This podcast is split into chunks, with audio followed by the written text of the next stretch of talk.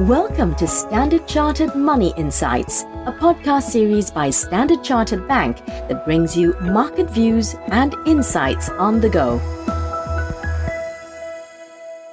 Welcome to Standard Chartered Money Insights. My name is Marco Iachini, and I'm a cross asset strategist from the CIO team. On today's episode of the podcast, we'll discuss what to expect from the coming week, where to a strong degree the Fed will be expected to announce its tapering plans and during which we'll also see Germans go to the polls for their federal election. Joining me today for this conversation, I'm glad to welcome back Manpreet Gill, Head of Fixed Income, Currencies and Commodities. Without further ado, let's start today's conversation. It is going to be an eventful week for investors. As I mentioned in the intro, first comes the 22nd September FOMC policy meeting, and then the German federal election on the 26th. Manpreet, what are some of the factors you think investors need to watch closely? Hi, Marco. Um, indeed, it's uh, shaping up to to be quite an eventful week ahead. Um, and there are, like you said, I think the Fed and the German elections are two events where we're quite focused on. Uh, maybe starting with the Fed first. I think there are two areas uh, that we'd sort of have a have a specific focus on from a market perspective. First, like you mentioned, uh, it's about tapering. Um, you know, specifically the timing of the start of any taper, and of course the the pace at which the tapering of those bond purchases occur.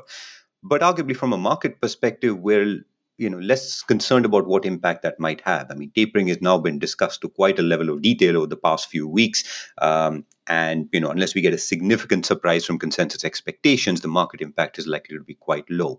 Instead, we think you know the, the focus should be on implications um, on the path of future interest rate hikes, and that might seem quite far away. I mean, markets are you know currently looking for the first rate hike only in 2023, but you know together with you know the implication from memory taper timing, uh, but also we from any updated dot plot. Um, if we see any shifts in those future you know uh, rate hike timing, whether you know the timing that first rate hike is brought forward to the tail end of 2022 or if there's a shift in the pay, expected pace going into 2024, we think that you know could have more of an impact on financial markets through the through the channel of bond yields. So that's something we we it's something we'd keep quite a tight focus on uh, because we think the implication of markets are more significant there, particularly when uh, you know positioning in U.S. Treasury bond yields uh, is quite one-sided at the moment in in favor of a dovish view on yields.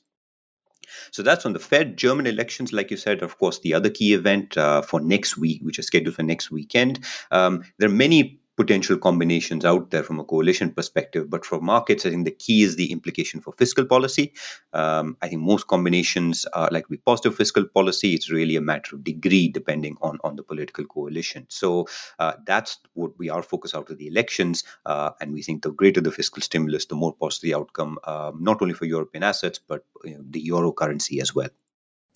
Okay, and so how should investors, equity or bond investors, position to take advantage or, or perhaps hedge uh, such catalysts in this week? Well, for us, the the common thread really is U.S. Uh, Treasury yields. So, like I discussed, you know that's where you know we may get a trigger from the Fed that starts a renewed grind higher in in, in ten-year bond yields. I mean, recall that on, on a twelve-month horizon, we do expect uh, ten-year yields to be uh, modestly higher. Um, and you know the implication a little bit different for equity and bond markets. I think from equities, recall that higher bond yields are consistent with value style equity outperformance. So that's something which which could resume uh, should we get uh, you know treasury yields being triggered um, triggered higher uh, after the Fed, regardless whether it's from tapering, of course, or from you know interest rate expectations. Um, and you can implement that in a couple of ways. Uh, I mean, from a sector perspective, a lot of our preferred sectors like financials and energy uh, should benefit from a value style outperformance, but equally from a country perspective perspective, where you know regions like the U- Europe or the UK do have quite a heavy tilt towards value style sectors. So for equity markets, we think that may be the most interesting uh, implication, particularly from the Fed. From the bond market perspective, uh, we think it's about you know limiting um, uh, bond yield sensitivity to rising bond yields. So, of our three preferred you know bond asset classes, um, Asia dollar bonds and uh, U.S. and European high yield bonds, uh, both of those tend to be relatively less sensitive to, to shifts in treasury bond yields and more so to you know developments in the credit quality uh, of the underlying assets. So, uh, those are two the two out of our three preferred assets that we have a disproportionate focus on. Um, of course, valuations are you know, if anything, more important uh, given the focus on credit. Um, and look, admittedly, in the US and Europe, particularly in the US, uh, valuations based on credit spreads uh, are not cheap. But actually, when you look back through history, that's not unusual. And you know, US high yield spreads can become increasingly expensive going right through to the end of the cycle, uh, as long as there isn't a significant surprise uh, from from a credit perspective. So so that's we think a mitigant. Asia, of course, at the opposite end of the spectrum, where concerns in Asian high yield, particularly in the property sector, have led you know credit spread based valuations to blow out and become quite inexpensive. Uh, but again, the, not to downplay the concerns, but given where prices are today, uh, a pretty high you know chance of default uh, seems to already be in the price. So unless we get a significant surprise in the form of a disorderly default, uh, we do believe that you know current valuations offer an attractive entry point. Thank you, Manpreet. That was uh, quite a comprehensive overview. Now, last to finish off the podcast, after uh, you know an unusual lull in August, oil price jumped due to climate events, but at the same time as uh, inventories continued to dip. Uh, where do you see the oil price rally uh, going forward? We're still uh, modestly constructive on oil prices. So, uh, like you said, I think the, the recent rally in, in over the past couple of weeks um, has been driven by not only the dip in inventories, but we also saw OPEC upgrade its oil demand forecasts, uh, with most of the upgrade being driven by Chinese demand in particular, which is not surprising given our view that you know the economic recovery uh, is likely to to extend.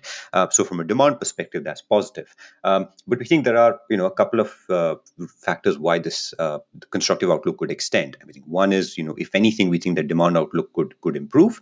Um, but second is particularly going into the winter, we're seeing pressure on many other traditional energy sources like natural gas. So the substitution effect uh, could provide a boost, you know, uh, from a seasonal perspective as well.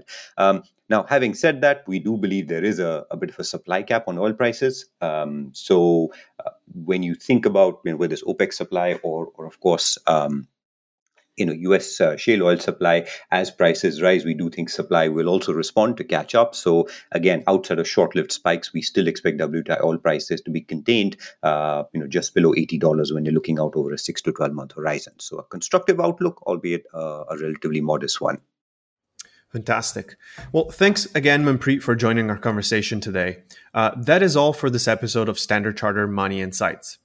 If you would like to learn more or read our publications, please visit our website at sc.com under latest market insights. As a reminder, if you enjoyed our discussion, please rate and review us wherever you get your podcast. Thanks for joining us. Thank you for listening to Standard Chartered Money Insights, a podcast series by Standard Chartered Bank.